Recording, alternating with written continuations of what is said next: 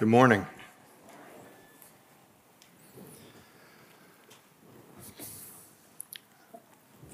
There was a poem that my mother used to quote to me when I was a kid.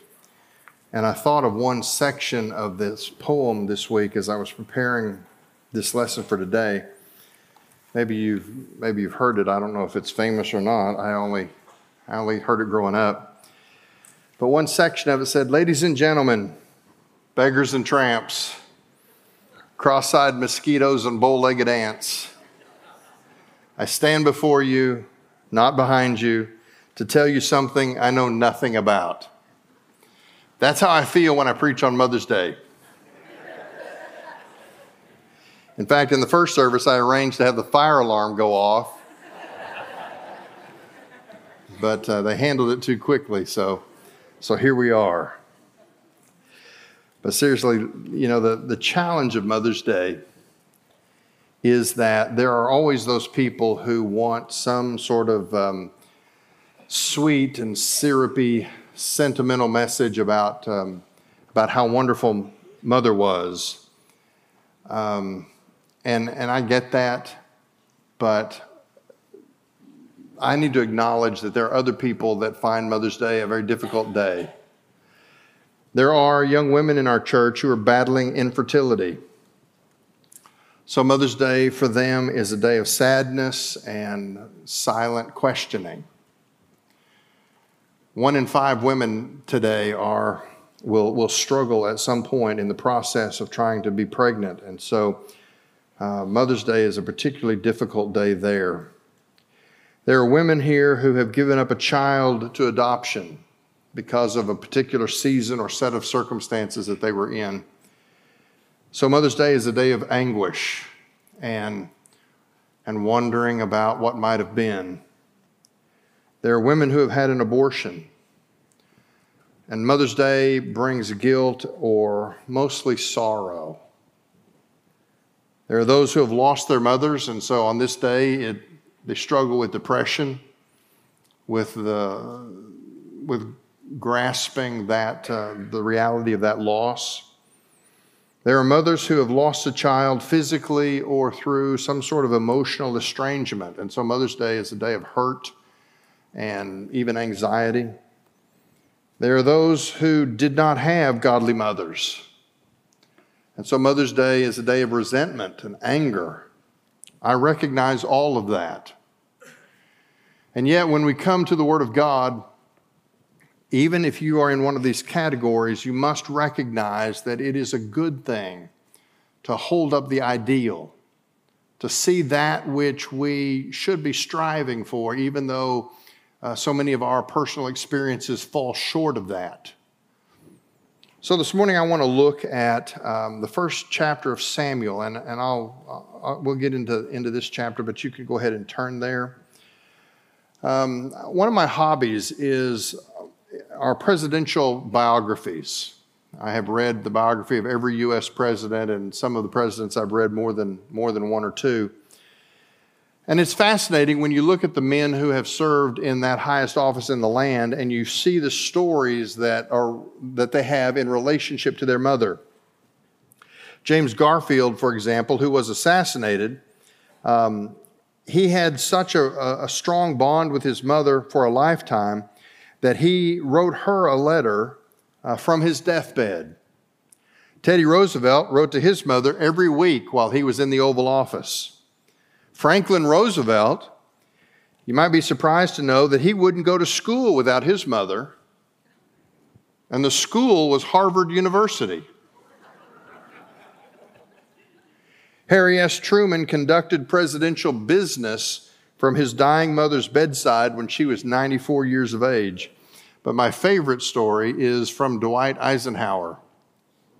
Before he was president, Eisenhower was the supreme commander of Allied forces in Europe during World War II. And it is said that in, uh, in the middle of World War II, Eisenhower stole a top secret directive so that he could send his mother a Mother's Day card from the battlefield. The Bible, more so even than the presidents, give us a variety of stories about the overwhelming influence of strong and godly mothers.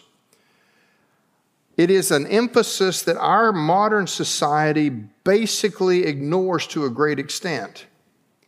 Mothers have been given the line in our culture that um, if, you, if you are uh, focused on a family, if you give your life or a season of your life to the raising of children, that you've sort of not been true to yourself. You could be so much more. I'm here to deliver a countercultural argument that you can never be more than when you are advancing the kingdom of God into the next generation by the influence that you have as a godly mother. I'm beginning a, a, teaching series today. We've finished the Gospel of John, and so uh, for the next several weeks, I'm going to do a brief series that I'm entitled Advancing the Kingdom. Today, I want to look at how we advance the kingdom through being a godly mother. Uh, we'll see also as we get uh, a few weeks down the road, I'll, I'll, I'll show you how being a father can advance the kingdom. But there are other, other lessons in this series, but it, because this is the year of advance for Evergreen, I want to teach about the ways that we advance the kingdom of Christ. Uh, I'm going to teach one lesson on, on what it means to be the church and how uh, our roles that we play individually and corporately through the church is a way that we advance the kingdom of God. Next week, I'm going to preach a, a message that, that I really want to encourage you to, to, to be present for. Um, next week, I want to lay out a vision that is not new. It goes back 23 and a half years. In fact, it was included in the very first sermon I ever preached as, as Evergreen got off the ground. But next week, I want to lay out a way for us to advance the kingdom that God has, has put heavy on my heart. And, uh, and, and this is a time for a major new advance emphasis in our church. Now, you may say, well, wait a minute, we've, we've got a lot going on around here. Yes, we do. Uh, we're building a $9 million building right now, and the church is growing, and we have almost more to do than, than we can handle. Isn't it really kind of a bad time to start a whole new major emphasis and line of ministry? Absolutely, it is. And I told God that.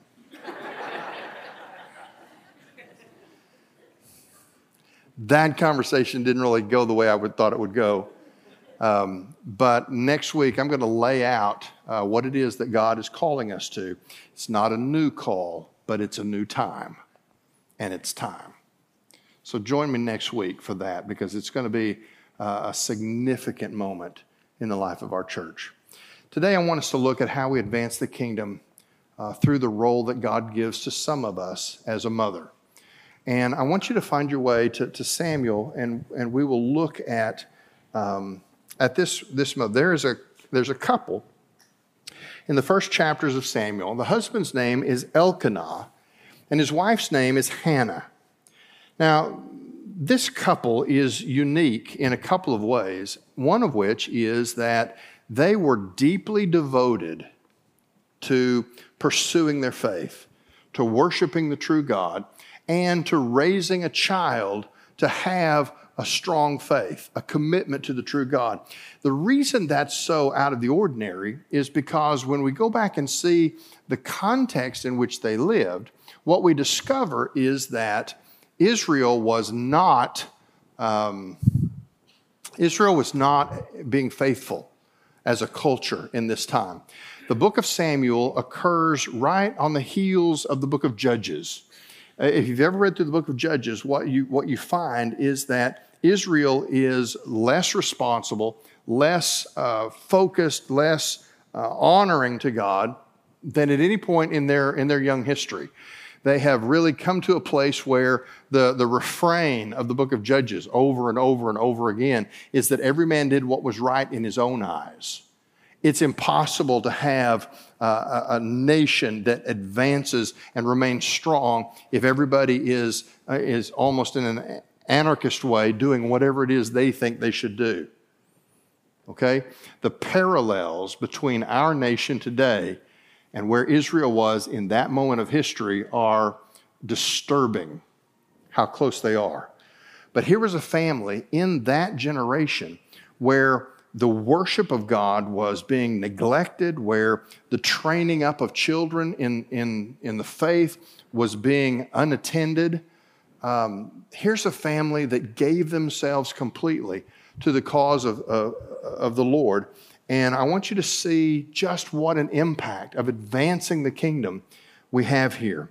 The opening verses of 1 Samuel chapter 1 introduce Elkanah uh, and give his um, genealogical background, but he also mentions his wife, um, Hannah, and, and, and let me just, this is a side note. This is a story of infertility, of a woman struggling because she doesn't seem to be able to fulfill the very thing that is most deeply felt in her spirit. And as she's um, upset about this, in, in chapter 1, verse 8, uh, then Elkanah, her husband, would say to her, Hannah, why do you weep and why do you not eat? And why is your heart sad? Am I not better to you than 10 sons? Now, this is just a side note, okay? This is not a part of the sermon. But husbands, if, if, if you're in a situation of, of infertility struggle right now, I know you mean well, but do not say something like this. Well, can't you just be happy with me? Yeah, that's not, that's not the issue.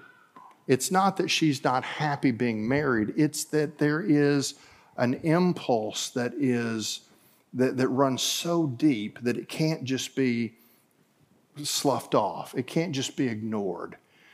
And Elkanah means well. He's trying to comfort his wife, but, but this is terrible example, okay? Don't, don't say anything like that. Verse 9, let's, let's just read and, and we'll see how this story unfolds. Verse 9 Then Hannah got up after eating and drinking in Shiloh. Now, Eli the priest was sitting on the seat by the doorpost of the temple of the Lord. Shiloh, by the way, was the place that they went to for worship. Um, Eli was the priest there. She, verse 10, she, greatly distressed, prayed to the Lord and wept bitterly. Now, it, there's no sense, there's no idea here that she's bitter at God but there is a bitterness that just comes from the intense desire that is unfulfilled and the deep longing and hurt that she feels because of this struggle. She prayed to the Lord and she wept bitterly. And she made a vow and said, Lord of armies, if you will indeed look on the affliction of your bondservant and remember me, and not forget your bondservant, but will give your bondservant a son, then I will give him to the Lord all the days of his life, and a razor shall never come on his head. Now, she's not just suggesting that she won't cut his hair. This is related to what the Old Testament calls a Nazarite vow. A Nazarite vow was essentially a deeper commitment to God, a, a, a, a more serious uh, commitment. So, what, what she's essentially saying here is that if you will give me a son, I will, if you will give a son to me as a gift, I will gift him back to you, and I will lead him and raise him up so that he has a most serious faith and, and determination to follow you. This is a powerful prayer from a mother who is saying, Lord, when this gift comes to me, I'll receive it as a gift. But I will raise him, I will train him, I will teach him, I will, I, I will help him develop a faith, and I will hand him back to you and his faith will be on display for everyone who knows him. That's what's behind this verse. Verse 12. Now it came about, as she continued praying before the Lord, that Eli was watching her mouth. As for Hannah, she was speaking in her heart, only her lips were quivering, but her voice was not heard at all. So Eli thought that she was drunk. Then Eli said to her, How long will you behave like a drunk? Get rid of your wine. But Hannah answered and said, No, my Lord, I am a woman despairing in spirit. I have drunk neither wine nor strong drink, but I have poured out my soul before the Lord. Do not consider your bondservant a useless woman, for I have spoken until now out of my great concern and provocation. Then Eli answered and said, Go in peace, and may the God of Israel grant your request that you have asked of him. And she said, Let your bondservant find favor in your sight. So the woman went on her way and ate, and her face was no longer sad. Now, she hasn't seen that desire satisfied yet, but she's no longer sad because she has, um, she has laid it again before the Lord. And, and for that moment, there is a real sense of contentment that God is the one in charge, that He has this in His hands. She returns home from that annual time of worship, and it says that, that, that she uh, did, in fact, conceive.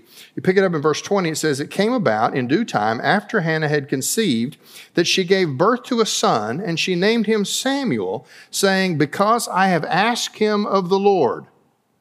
Now, let's talk about this, this process because one of the things, one of the lessons that this passage in particular teaches us is that godly mothers pray for their children. But they pray for their children even before they're born. A mother prays almost from the moment of conception, and that's really what is implied in verse 20, where it mentions that she gave the child the name Samuel because I have asked him of the Lord. Women have, uh, in a sense, a nine month head start on men. Now, it's not that husbands don't know that the wife is expecting a baby, but there's no way for a man to have the same connection with that child that a, that a mother has uh, from the very beginning. I remember when, when my first daughter was born, and uh, it was a long, hard day, but I won't go into that because really my wife worked a lot harder than I did. Uh, but it started early. We were there all day. Baby's finally born late in the evening. I'm there. I get home. It's late. The house is empty because mother and daughter are still at the hospital. And I'm exhausted. All right, I should have laid down and gone straight to sleep. I laid down in that bed and my mind went, bing. I mean, I thought things like, I wonder how much a wedding costs. What are we going to do about college expenses? I mean, I was just, I was going 90 to nothing because while I knew, I knew for nine months that we were having a baby, for, from the father's side, it's when that baby arrives that it all hits you like a ton of bricks. It's like, oh my stars. I mean, my world just got rocked and it's never going away.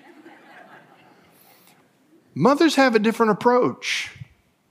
You see, they've had the knowledge, the same knowledge that dad has had for nine months, but they have something different. I mean, they know that baby by heartbeat, by movements, by kicks, and, and, and by hiccups. Hiccups. There's just a bond there that, that gives a woman a, a runway on this relationship. And it's a remarkable experience. The idea here is that Hannah um, with every with every kick, with every hiccup, with every uh, reminder of what was coming, she found herself praising God, pleading with God, praying for this little one. When a woman cuddles that baby for the first time after the birth, there is already an instinctive connection that never goes away. And I think prayer heightens that maternal experience. She not only prayed for him before birth, but she prayed for him habitually. Go over to the second chapter. We're going to pick and choose some verses that are, that are related to, to their family situation. Uh, let me tell you the rest of the story, though. Uh, what we're going to see is that at the right time, um, she's going to raise this child to, to the point where she will fulfill her vow by taking him and leaving him um, with the priest to do uh, to be in service to God. Now we'll talk about that, but but I want to I want to emphasize the habitual prayer for her. Look in chapter two, beginning in verse eighteen. It says, "Now Samuel was ministering before the Lord as a boy, wearing a linen ephod." And his mother would make for him a little robe and bring it up to him from year to year when she would come up with her husband to offer the yearly sacrifice. Then Eli would bless Elkanah and his wife and say, May the Lord give you children from this woman in place of the one she requested of the Lord. And they went to their own home. The Lord indeed visited Hannah, and she conceived and gave birth to three sons and two daughters. That's the rest of the story, but look at the final verse of verse 21. And the boy Samuel grew up before the Lord. She would take him clothing that she had handmade during the course of the year. And when it was her time to go for the, for the annual celebration of worship, they would travel to Shiloh, and she always had these, this robe that was a material expression to Samuel of her daily prayers and thoughts on his behalf. Listen, uh, let me tell you something. If you're, particularly if you're a teenager, um, don't ever walk in on your mother praying for you because it will melt your heart. St. Augustine was converted in the year 386, and he became um, one of the most influential theologians of the ancient church. He wrote the first true spiritual autobiography, a, a book called Augustine's Confessions. And in the book, he tells his story and his early years of life, he was a complete heathen. I mean, he was a libertine. Um, he was involved in, in everything that, that was physically and sexually gratifying. But he had a godly mother whose name was Monica. And he talks about her consistent praying for him over the course of his life. But he talks specifically about a moment when he stumbled into her prayers and heard her praying on his behalf. And he said it pierced his rock hard heart because he realized what a shame he was as a son, first to his mother, but also to God who created him. Augustine makes his way to Christ and becomes one of the most influential theologians in the first 500 years of the church. But we remember the name of Monica, his mother, because of the role that she played in advancing the kingdom by producing an Augustine who would have such extensive influence. I mentioned that godly mothers recognize that their children are gifts from God. I want to explore that a little bit. In, in verse 20, we saw that she said, she, she named him Samuel because I have asked for the Lord. Hannah understands that this child is a gift from God, and she actually gives him a name that was to be for her a continual reminder that God had answered her prayers. Now, we see that some. I, I, when we do parent dedications here at Evergreen, we ask parents if there's a backstory to, to the names that they've chosen for their children. And, and sometimes it's really fascinating because it's a biblical name, sometimes it's a character or, or something in, in God's Word that has been particularly meaningful. Uh, sometimes it's a family name and it, and it comes from a, a great and godly influence. Uh, but I love that idea of, of choosing names with real intentionality. I mean, that's what we have here. She selected the name Samuel because the, because Samuel's very existence, his, even as a, as a toddler, learning to walk and, and, and running around and, and climbing on things and doing all the things that toddlers did, even when she corrected him, she called him by a name that said, God has given you to me as a gift.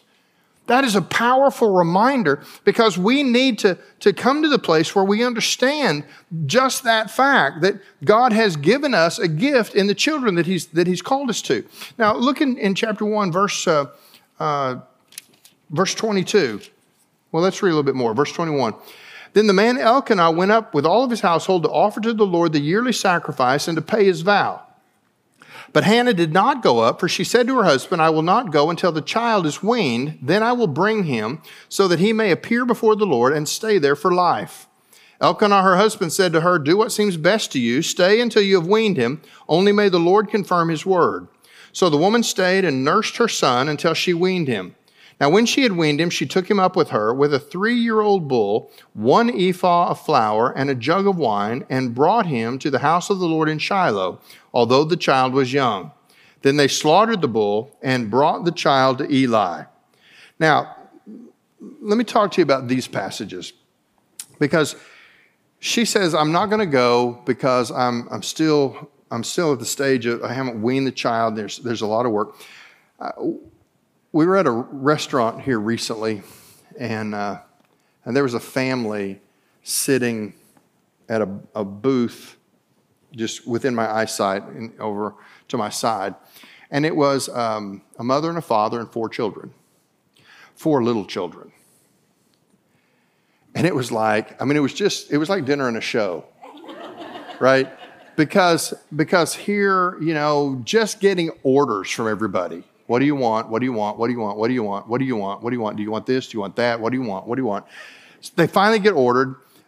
Between just watching the evening, by the time, you know, everybody's getting the food off their plate into their mouths, the glasses, the, you know, the spills have been cleaned up as the glasses get knocked over. And, you know, I mean, it was exhausting watching this family just have a, a meal.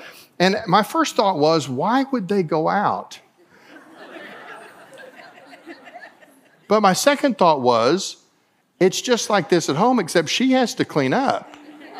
Of course, she wanted to go out.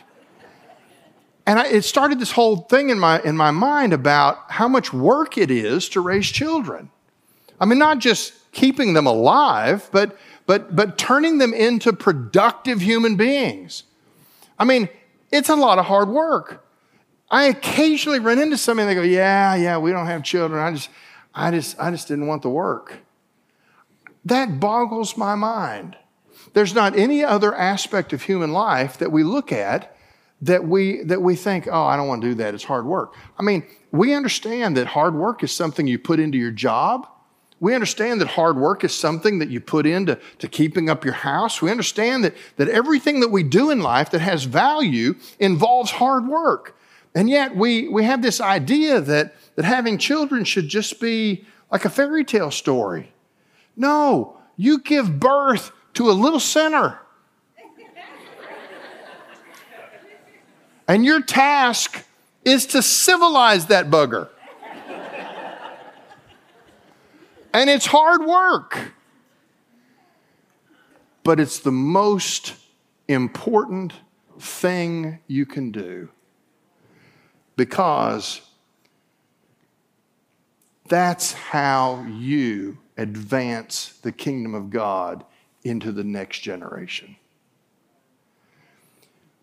In this church, we, um, we are not here to receive your children and give them all of their biblical and theological training. That is not our job. Our job is to come alongside you as parents and to help you, to equip you, to enable you, because you are the primary discipler of your children. Listen, do not drop your kids off here and expect us to turn them into godly people.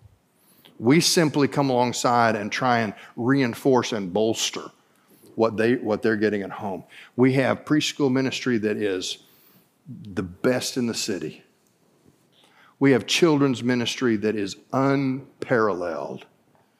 We, do, we have ministry for families that have special needs children that is remarkable. We have RAMP.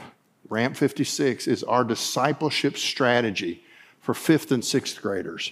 We have fifth and sixth graders who know how to read their Bibles, they know how to journal, they're serious about their faith. We are doing incredible work to raise up the next generation.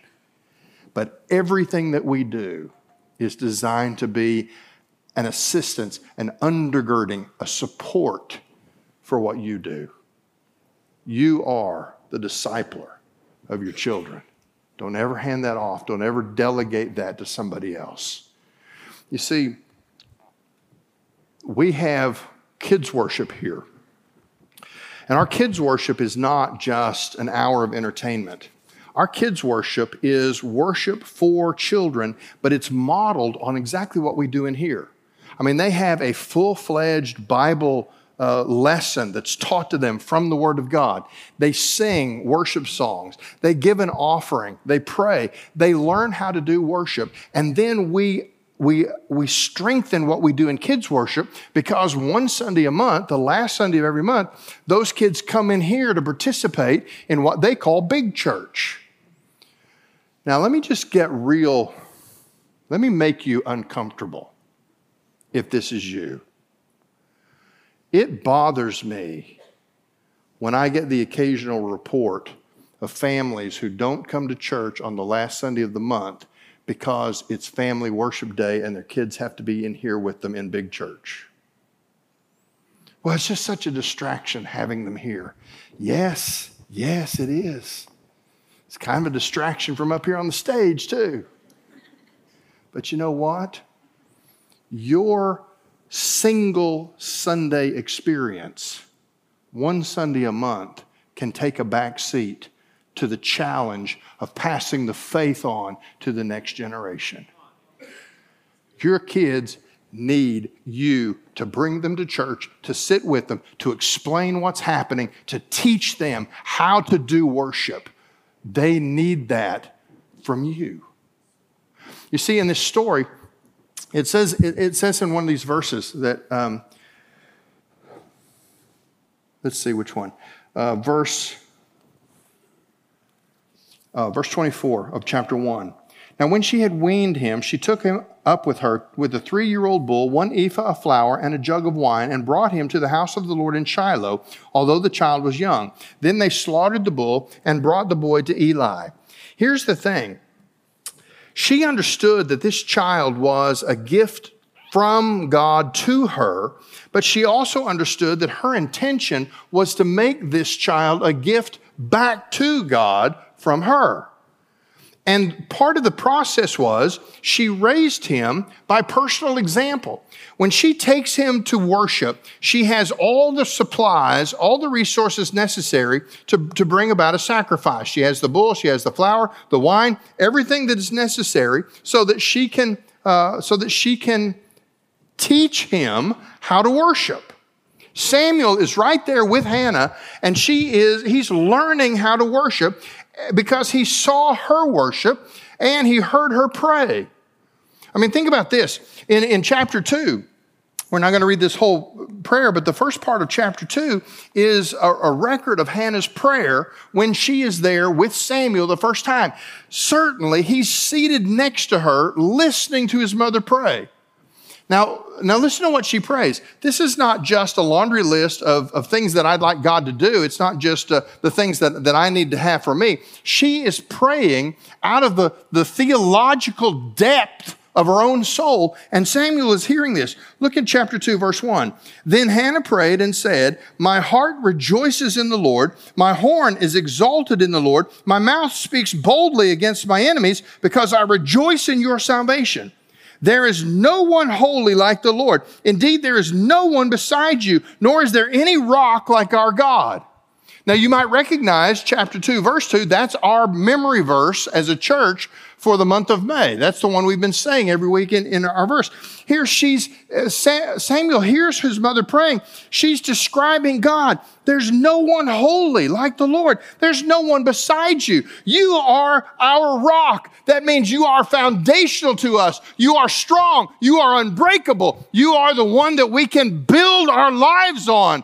See, he is learning the depths of biblical theology from the mouth of his mother as she prays.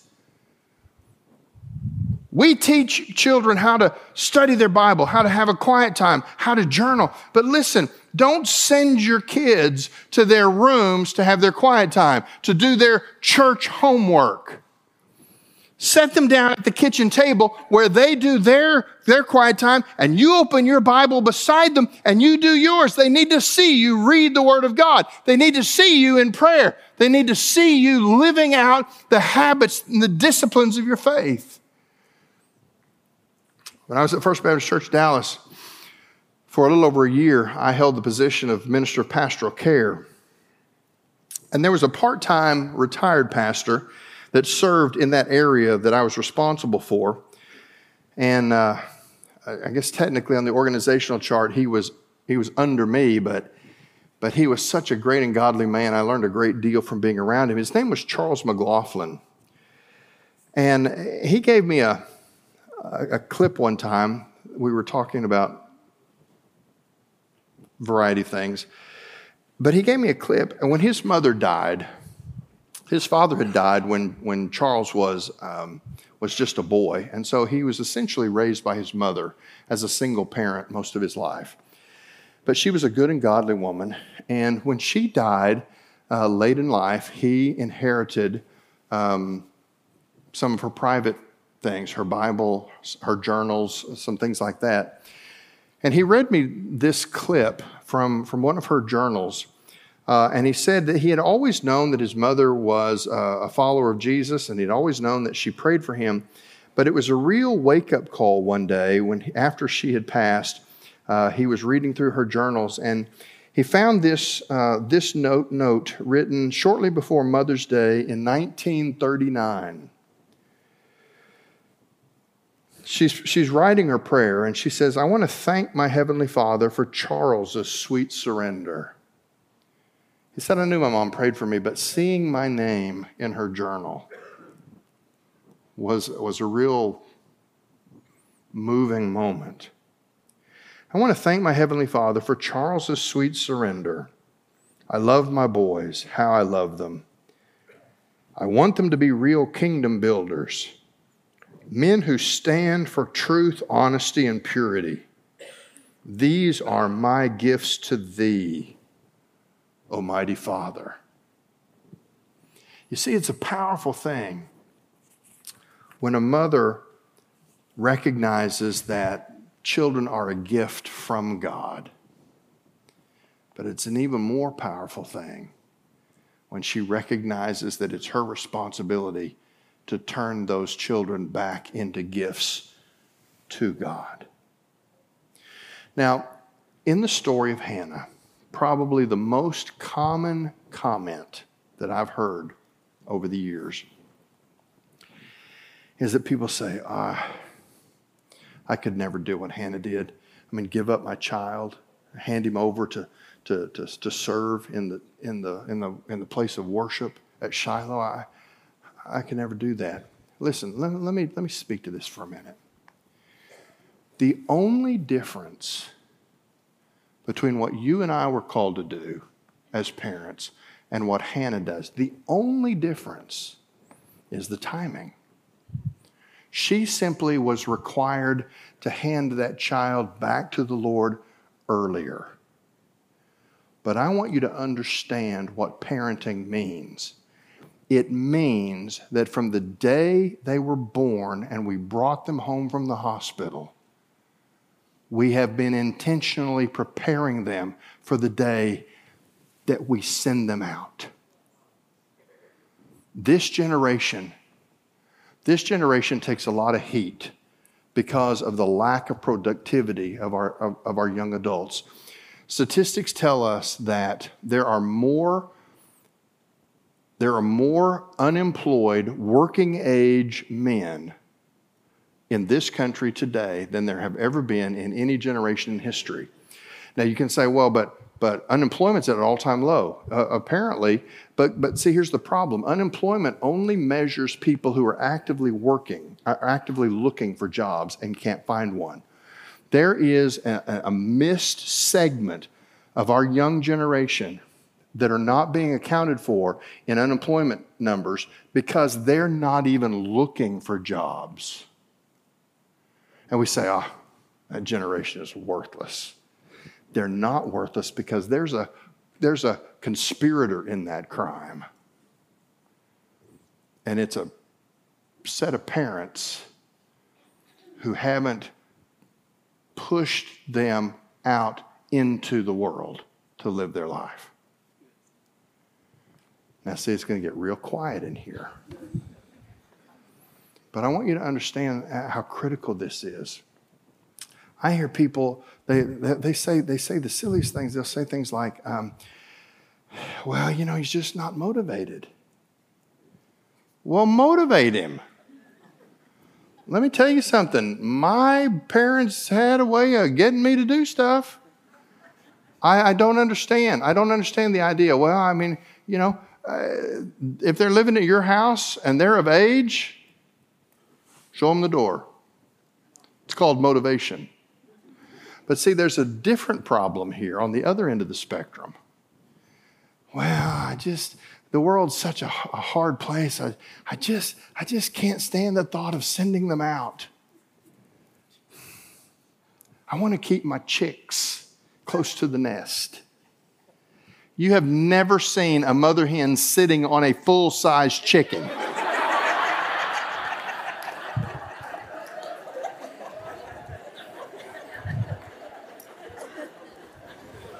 Because it wasn't supposed to be that way. From the time they were born and gifted into your hands, under your care, for your responsibility. From that moment, day by day, month, school year by school year, you have raised them so that you can give them back to the Lord. It's time for them to advance the kingdom in their generation.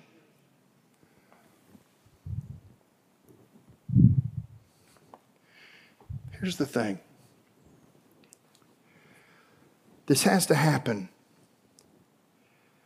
because it's a part of the process that God has established to carry the gospel from generation to generation. We dedicate ourselves to the raising of our children so that from their earliest memories, they have memories of the house of God. Our children are never too young to learn about God. We give ourselves to the development of their character, their religious training. We, we, we, we, we love it when, when we sit down to eat a meal and it's the child in the high chair that reminds us that we have to pray before we eat. There are shoppers who are weary in life who leave the grocery store with a, with a, with a little skip in their step because they interacted with a toddler in someone's grocery basket. Fathers are encouraged at the welcome that they receive when they come home. Mothers play peekaboo with miniature fingers from their earliest days. We do all of those things. We raise our children to worship God because they teach us daily about His grace. But we do that also so that they can take the lessons that they learn from us and go extend the kingdom into their generation. Turn to the third chapter. I want you to see this. In the third chapter, in the first verse, it says, Now the boy Samuel was attending to the service of the Lord before Eli, and word from the Lord was rare in those days, visions were infrequent. This is a critical verse to understand because, like I said, this period of Israel's history was immediately on the heels of the, the, judges. In fact, Samuel is really the last judge of Israel and, and really the first prophet of Israel. He, he plays that transitional role. He, his family raised him up in the middle of a generation when spiritual things were not important to the culture in general. The prophets would later have an understanding of the passive judgment of God. In fact, the prophet Amos called it a famine of the hearing of God's word. What happens is that when a, when a culture ceases to pursue God, what God does is He withdraws the low hanging fruit, the, the, the expressions of His word that are easy to find. Now, there's not a generation where the Word of God is absolutely unavailable. But what he does is he, he reserves the blessings of faith for those who are serious enough to go find them, to chase after their devotion to, to the Lord. In Samuel's day, there's, there's almost no parallel to Samuel's day and our day, culturally speaking, except this one thing. Samuel and the people of Evergreen, we both live in generations that have lost any sense of pursuing the Word of God. Samuel is a man of God in a godless generation. Now, I want you to see why this is important. Go, toward, go down to the end of chapter 3, uh, beginning in verse um, 19. It says, Now Samuel grew, and the Lord was with him, and he let none of his words fail. And all Israel, from Dan even to Beersheba, knew that Samuel was confirmed as a prophet of the Lord. And the Lord appeared again at Shiloh because the Lord revealed himself to Samuel at Shiloh by the word of the Lord. Israel is, is at a low water mark spiritually. They are not being faithful. They are not serving the Lord well. They are not following him. In that generation, God gave a Samuel. Now, if we could study the entire book of First and Second Samuel, they're, they're, in the Hebrew Bible, they're one book. If we could, if we could study this entire book, what we would find is that these books tell a very fascinating story. They tell the story of the monarchy of Israel. Samuel is the one who anoints Saul as the first king over Israel. Samuel is also the one who anoints David, who will eventually be the next king of Israel and, and really reign over Israel in what was essentially a golden age as Israel kind of uh, turns back under David to a more faithful uh, following of God. Most of the books of Samuel are written about Saul and David. But before that story, we have the story of Samuel, a godly man who, in the course of his life, transitioned away from this era of the judges when Israel was so ungodly, and he helped lead Israel back to a place where they began to have uh, a return to the values that God intended them to have. Now, here's the thing I don't want you to miss this. David, greatest king in Israel's history, Saul, the first king that established the monarchy, Samuel, powerful transitional figure between the eras of the judges into the era of the monarchy. And behind all of it, David, Saul, Samuel. Behind all of it, Hannah, a mother who asked God for a gift. She received that child as a gift, and she put in the hard work to turn that gift into a gift worthy of handing back into the hands of God. Frankly, the Israel of the judges is a nation almost ready to implode. The story of redemption, the line that produces the Messiah, Jesus Christ, the Lamb who will take away the sins of the world, from a human perspective, it was in real risk.